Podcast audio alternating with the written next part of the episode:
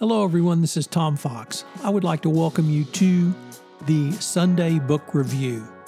The Sunday Book Review is the series where I discuss books which impact the compliance practitioner, the legal professional, and the business professional. I hope you will enjoy this episode. The Sunday Book Review is a production of the Compliance Podcast Network. Welcome to the Sunday Book Review for July 2, 2023, the Declaration of Independence edition. Today we look at books about the Declaration. First up, The Declaration of Independence A Global History by David Armitage. In a stunning look at how the Declaration of Independence is seen throughout the rest of the world, um, it's an interesting examination of the Declaration as a political, legal, and intellectual document and the first to treat the Declaration within a broad international framework. Included is the text and several sample declarations from other uh, countries, an eye opening list of declarations since 1776. This unique global perspective demonstrates the singular role of the United States Declaration as a founding document of our modern world. Next up, Writing the Declaration of Independence by Joseph Ellis a colorful, enlightening account of how Thomas Jefferson wrote the Declaration and the road to July 4th. How did the newest and youngest member of Virginia's delegation to the Constitutional Congress come to write the founding document? How Ellis outlines the life of the document and the road to its adoption, from Jefferson's arrival in Philadelphia to a fascinating guided tour of the drafts and discussions and the importance of his speaking voice. This is the true history of Independence Day. Next up, American Scripture Making of the Declaration of Independence by Pauline Maier.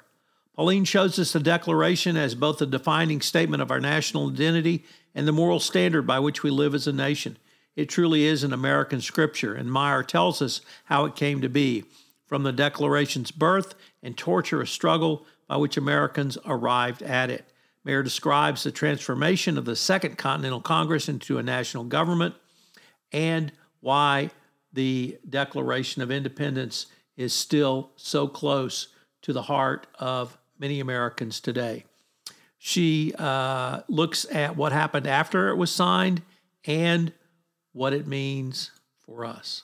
And our final story comes to us, our final book rather, is Inventing America Thomas Jefferson's Declaration of Independence from one of America's most foremost historians, Garry Willis, the original draft with its uh, final accepted versions and the prior versions.